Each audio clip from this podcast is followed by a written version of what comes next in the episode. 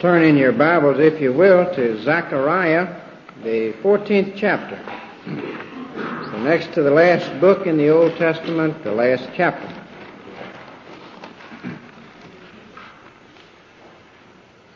We'll read uh, verses 1 through 9, although we will be dealing with the entire chapter.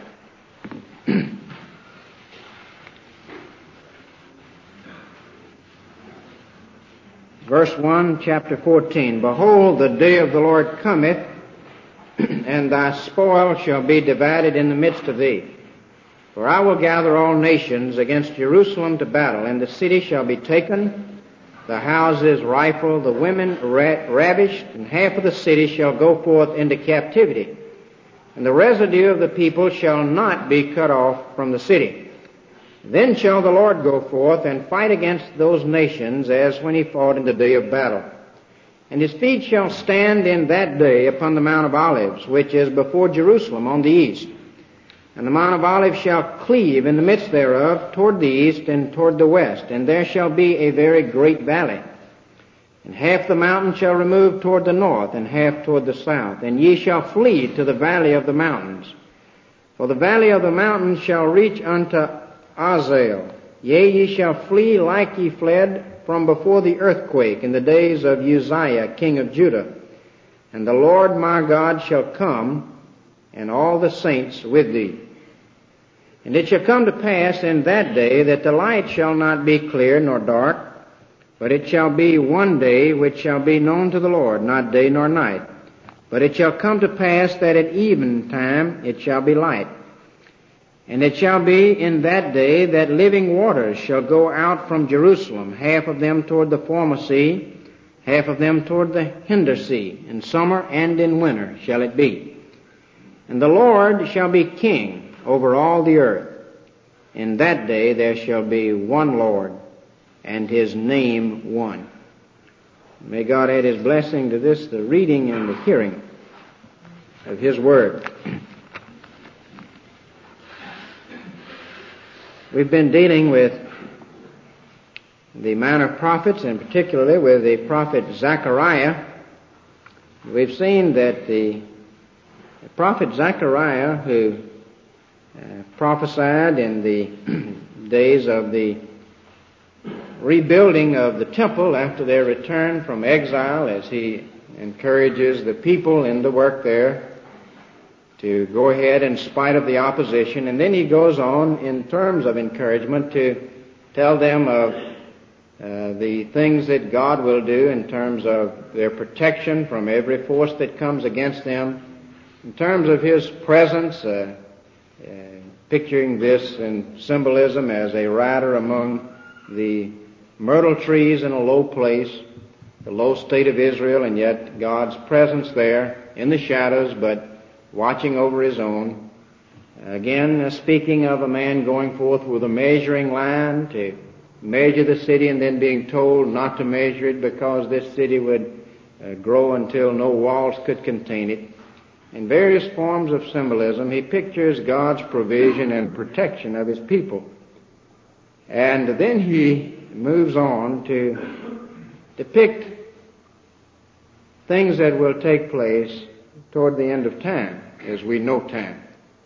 We saw last uh, week how he spoke of the fountain that would be opened to the house of Israel and to the inhabitants of Jerusalem for sin and for uncleanness.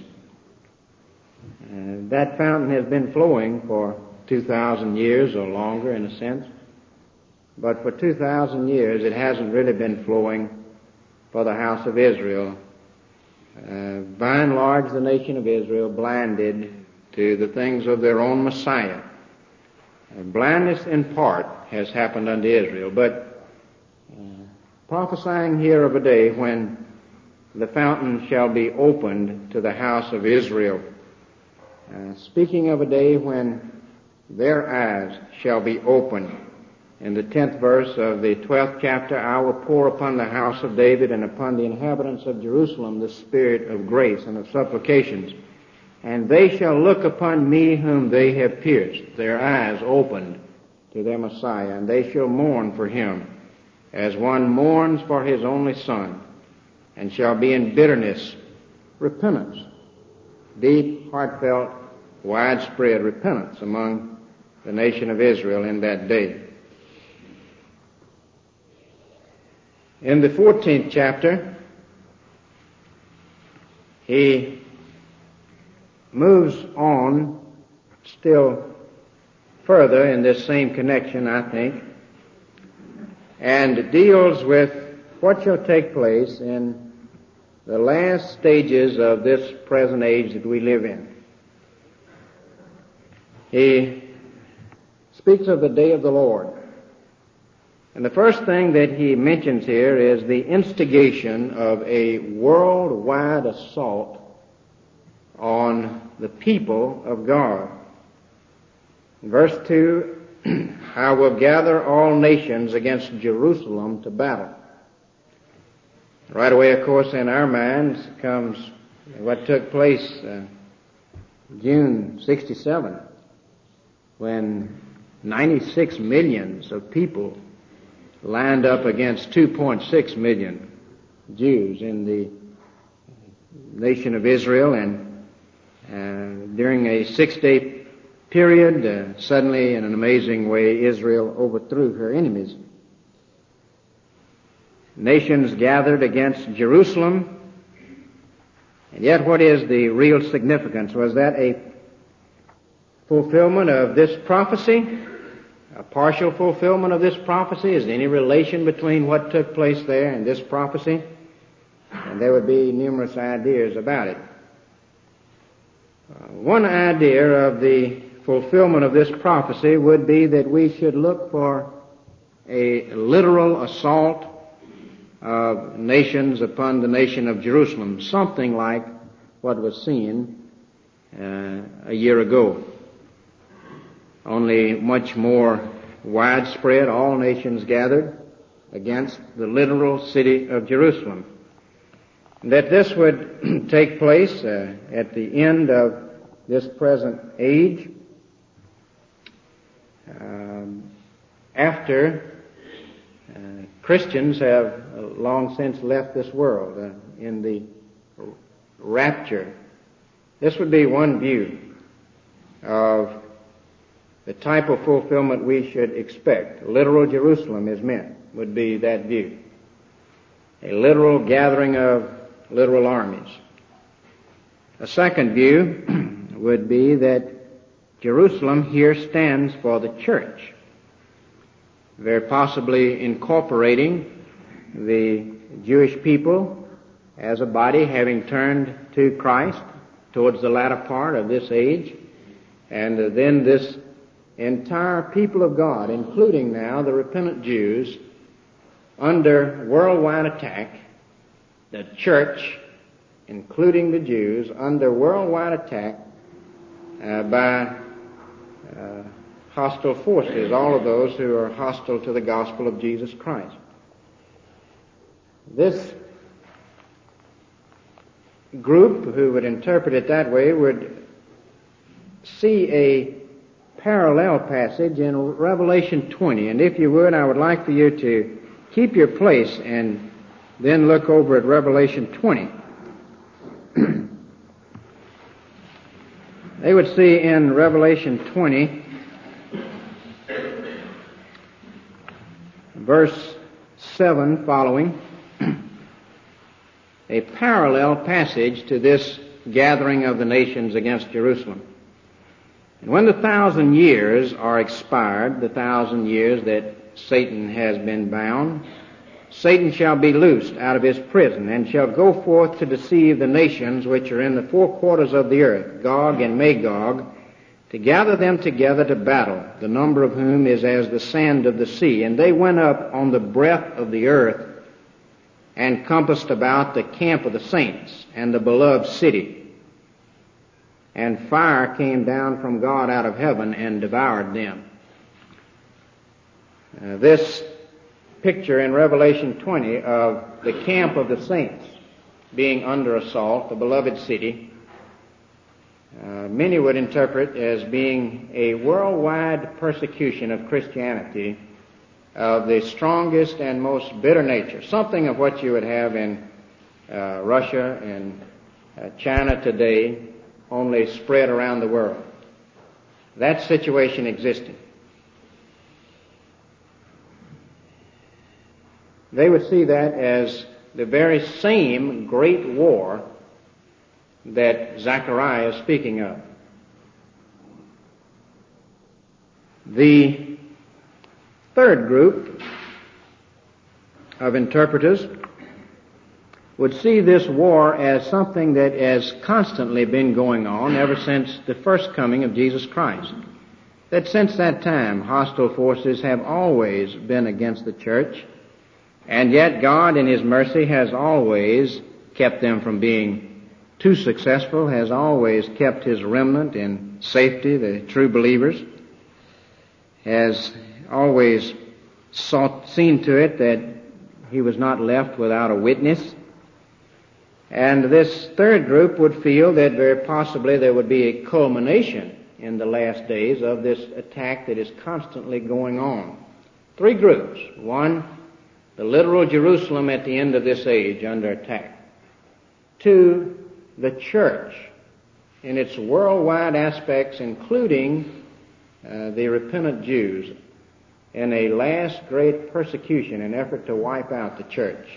The third group, it's constantly being fulfilled in the persecution that the church undergoes at the hands of the world. Which of these three is correct? Well, I'd like to say all three. That's an easy way out. I really believe very possibly that all three could be true. Certainly the church is constantly under attack. And certainly this could be an increasing thing in our day. More Christians have been martyred than in all other church history put together. Uh, certainly it looks like we're heading up to some great worldwide persecution of the church. Certainly, there could also be a literal fulfillment of forces gathered against Jerusalem, which would comprise a part of this worldwide attack on the church. There could be a sense in which all three of these things would be true, and I, I tend to feel that way myself. Notice the source of these forces, the gathering of these forces. God gathers them. I will gather all nations against Jerusalem to battle. That's not to say that uh, the Lord puts in the hearts of non-Christians hatred of Christians, or that the Lord puts hatred in anyone's heart of other people. They hate them of their own accord. But it is to say that God who is restraining the forces of evil so that uh, their animosity does not reach the crescendo that it otherwise would reach will cease to restrain and will allow this animosity between the world and God's people to come to a head. This is brought out particularly in, in the Thessalonian letter, the second Thessalonian letter of Paul, when he speaks in the second chapter of the coming of a great leader, the man of sin or the Antichrist, who will oppose and exalt himself against all that is called God in the fourth verse. Then in the sixth verse, of Second Thessalonians, second chapter. Now you know what is restraining him, this man, from appearing, from being revealed at this time. It is so that he may be manifested, revealed in his own appointed time. For the mystery of lawlessness, that rebellion against God, that hidden principle of rebellion against constituted authority, is already at work in the world, but it is restrained only until he who restrains it is taken out of the way, ceases restraining. And then the lawless one, the Antichrist, will be revealed, and the Lord Jesus will slay him with the breath of his mouth and bring him to an end by his appearing at his coming. Uh, the animosity which is already at work in the world, but is restrained, will one day be allowed by God to culminate in a final great effort at overthrowing God's people. Notice the success. They are quite successful up to a point. As it says that uh, the city shall be taken, the houses rifled, the women ravished, the city of God's church under besiegement, or His people, however we look at it, uh, that the efforts against them shall be successful up to a point. Great harm, and great uh, persecution ensuing.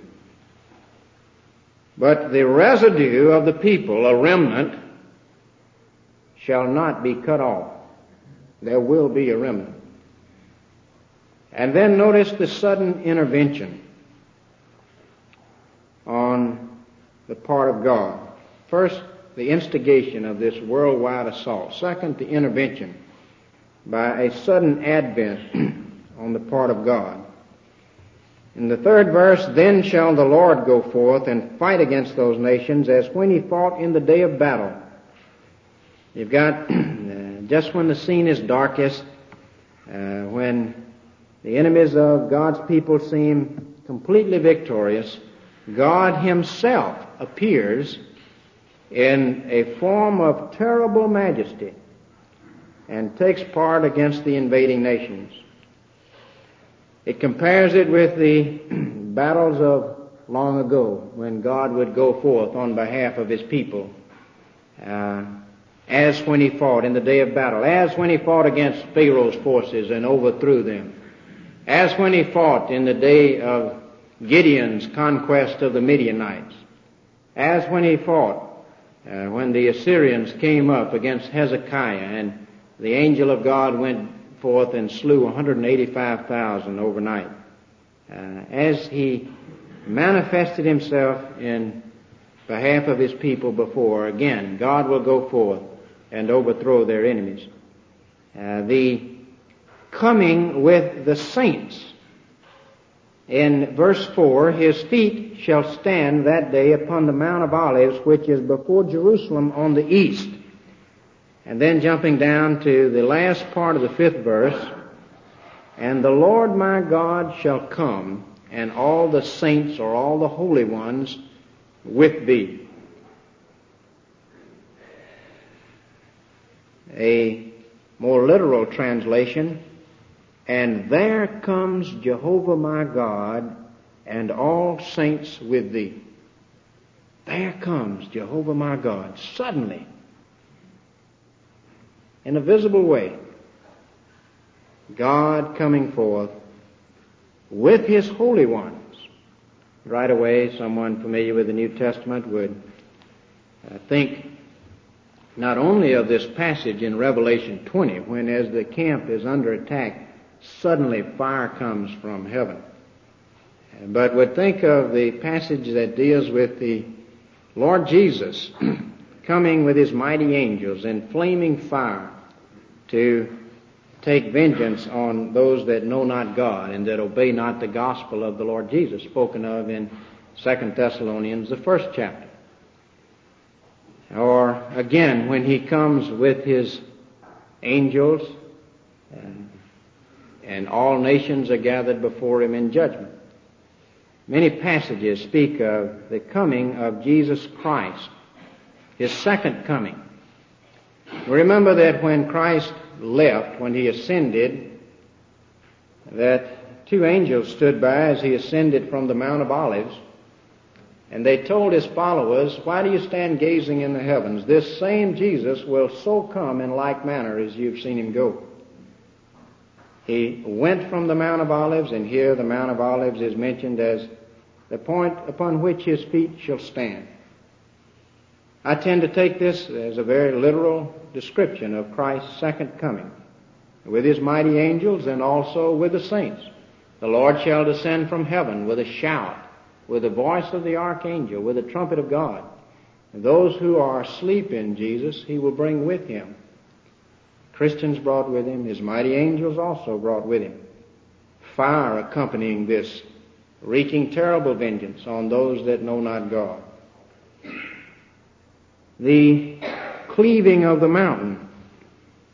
As it says in verse 4, the Mount of Olives shall cleave in the midst thereof, toward the east and toward the west, and there shall be a very great valley. In verse 5, ye shall flee to the valley. Here's a valley through which uh, the people escape.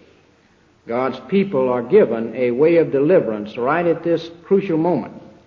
This I tend to not take literally as a cleaving of the mountain, but I do take as picturing the great deliverance that shall be given. Possibly it will be the catching up as mentioned in 1 Thessalonians 4, when the Lord descends from heaven with a shout, with the voice of the archangel, with the trumpet of God, the dead in Christ shall be raised, and we which are alive and remain shall be caught up together with them to meet the Lord in the air.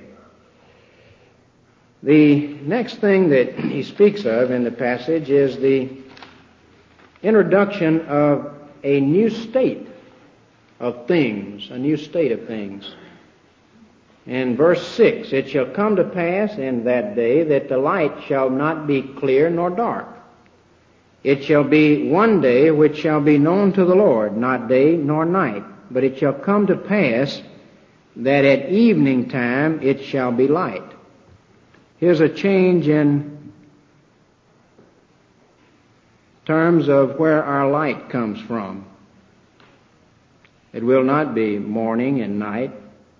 It will always be light.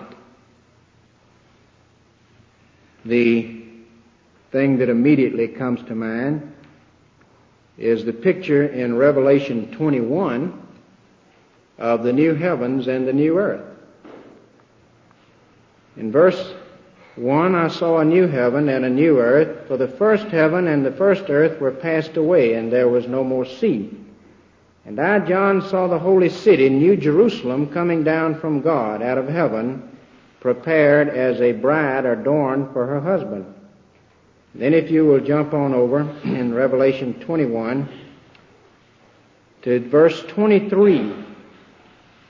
The new heavens and the new earth, the new state of things.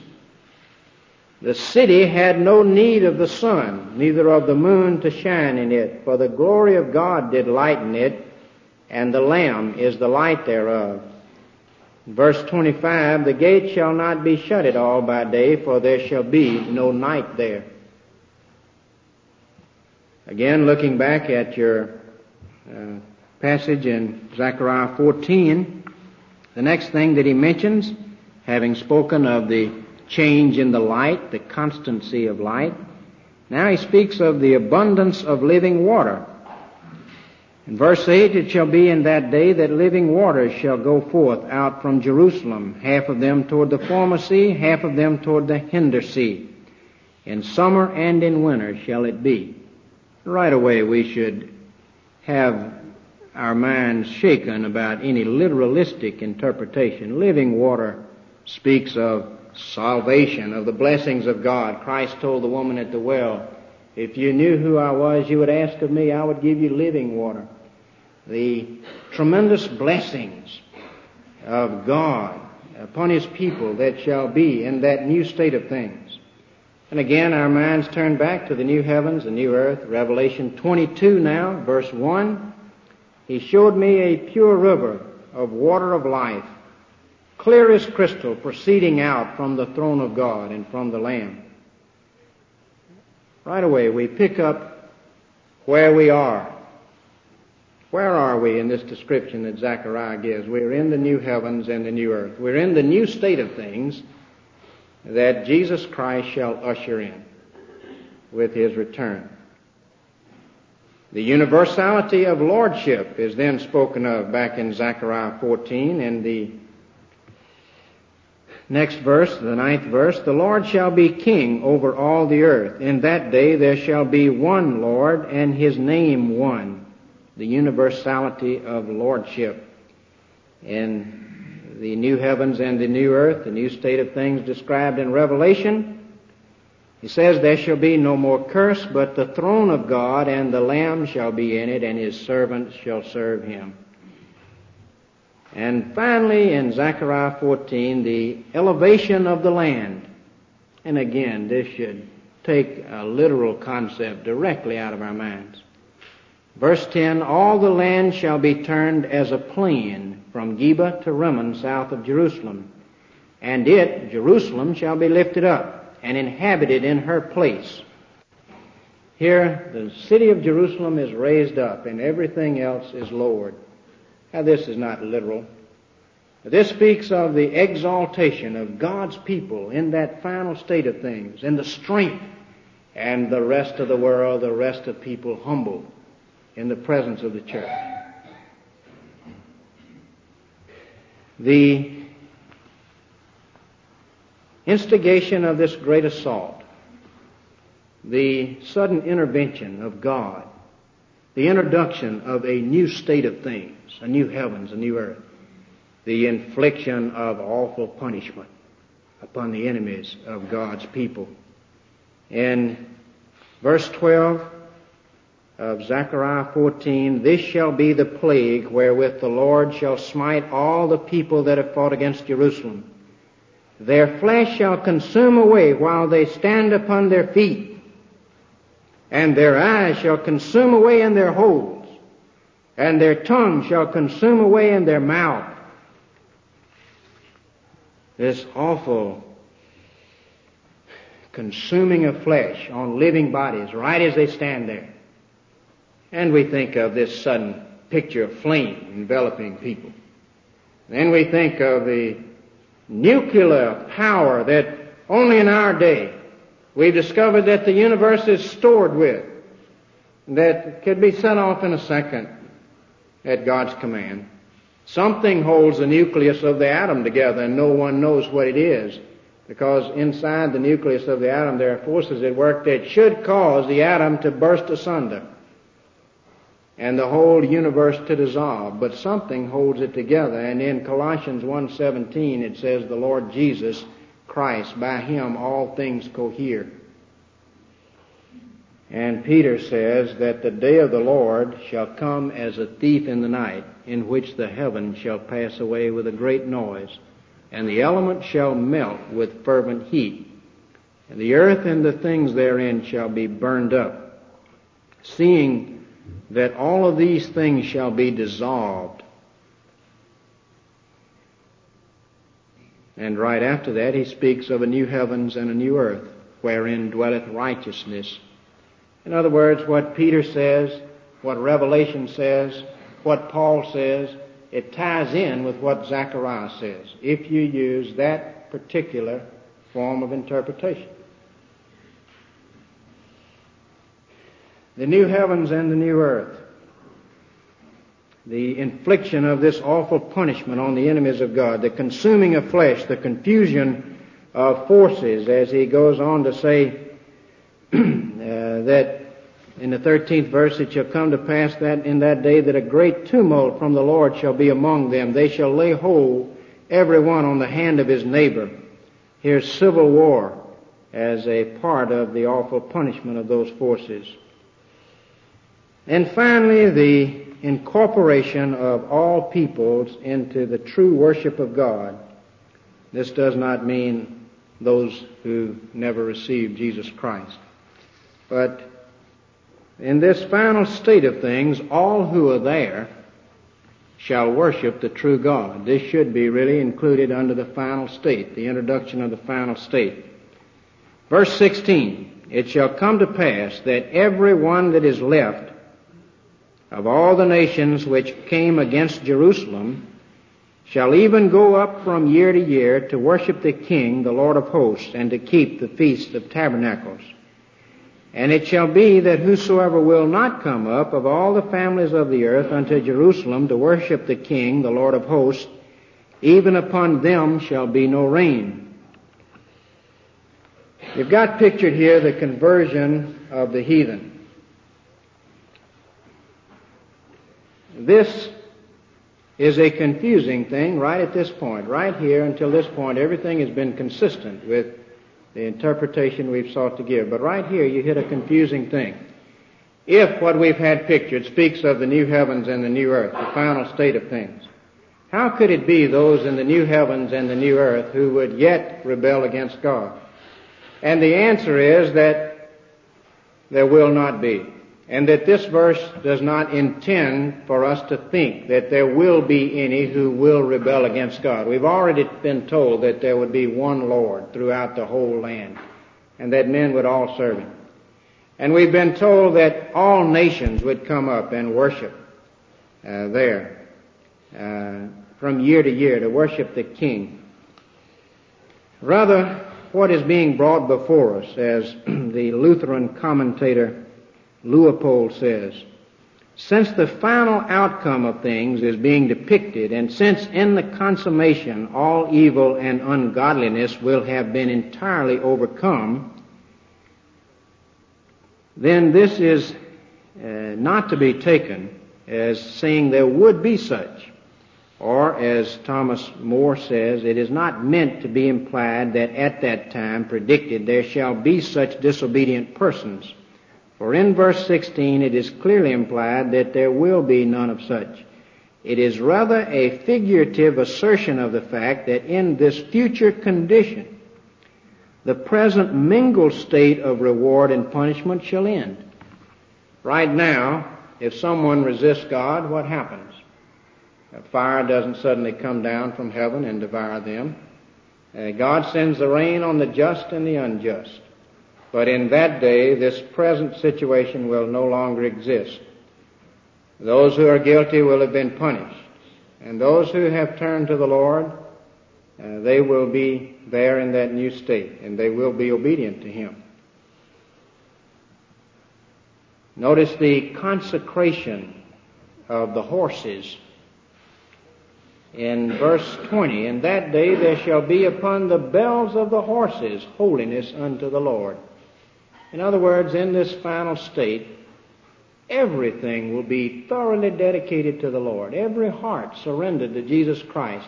It brings before us even the horses on their bells will have holiness unto the Lord. There won't be a thing in that final state that will not be thoroughly consecrated to God. Not a person, not a thing.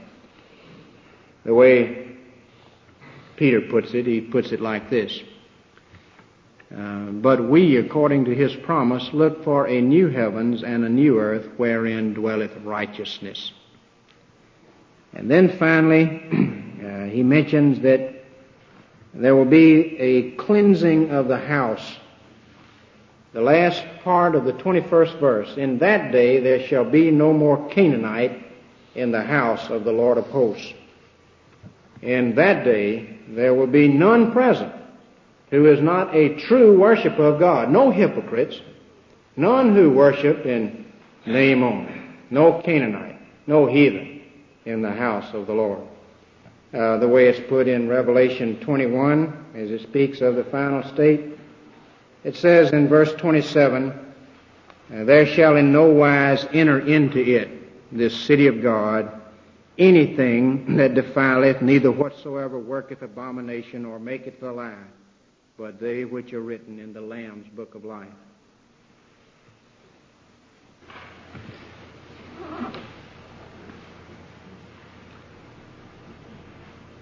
We ought to learn something from this.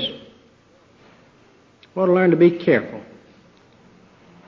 in how we interpret Scripture. You see, I can very easily make my system fit, and I can poke holes in anybody else's system, great big holes that you cannot avoid. And then there are those who can poke holes in mine. I can avoid them, but not to their satisfaction. We need to be careful. Because in prophecy, we could cause division among God's people that is sinful.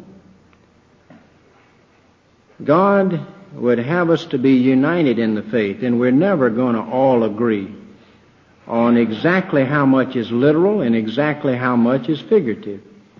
In the first coming of Jesus Christ, some things were fulfilled literally, some things were fulfilled symbolically, figuratively. So it shall be in the second coming. We need to be careful. There are strong elements to be said for each of these three interpretations that we've mentioned. Second, we should realize that the people of God are in for a rough time. And the things that are happening in our day would indicate that it's going to be our generation. I believe that with all my heart. And I don't believe that those who are ungrounded and those who are uncommitted are going to stand. If you and I are not willing to take abuse for the cause of Christ, if we're not willing to tell the world that we're a Christian and stand to it regardless of the barbs that come and the and the laughs and the hoots and the misunderstanding, if we're not willing to stand today in our situation, whatever the cost may be, will we stand in this day? I think not. He that is faithful in little, the same is faithful in much. And if you will not be faithful in the little, when the going gets rough, you will not stand. It's going to take every ounce of grounding that we can give our children. Redeem the time. There is a day in store for some generation of Christians, and I believe our own, that will be dreadful. Russia and China, it's going to be far worse than that. There is deliverance that shall come to God's people just when the hour is darkest. And here is something to garrison your heart about. When the going gets rough, think of His promise of deliverance in that day. Christ is coming to earth, literally. He will come back. And there will be one Lord. And if He's not your Lord, you will be among those that undergo that awful infliction of punishment. And our neighbors and our friends will undergo it if they have not received Jesus Christ as Lord. I tell you, Christianity is a dead and earnest thing. And God will hold us responsible if you do not warn the wicked of these things. Then He says, I will require it at your hand. There is a sense in which this is being fulfilled constantly. That constantly the church is under temptation and persecution and trial, and constantly the Lord makes Himself available to deliver. And we should constantly be looking to Him to do it. What about your situation? Are you consecrated to Christ? Do you really mean business? Are you faithful in the little things now? Have you ever really committed yourself to this Lord? Is He your Lord now? Have you faced up to the fact that there is a meaning to this universe? Uh, that the Bible is true? That Jesus Christ was not a lunatic? Have you faced up to these things? And those are the issues. Either Christ was crazy or He is the Son of God. And have you submitted to Him? And if not, what about tonight? To hear, to know, and to say no is a very risky business.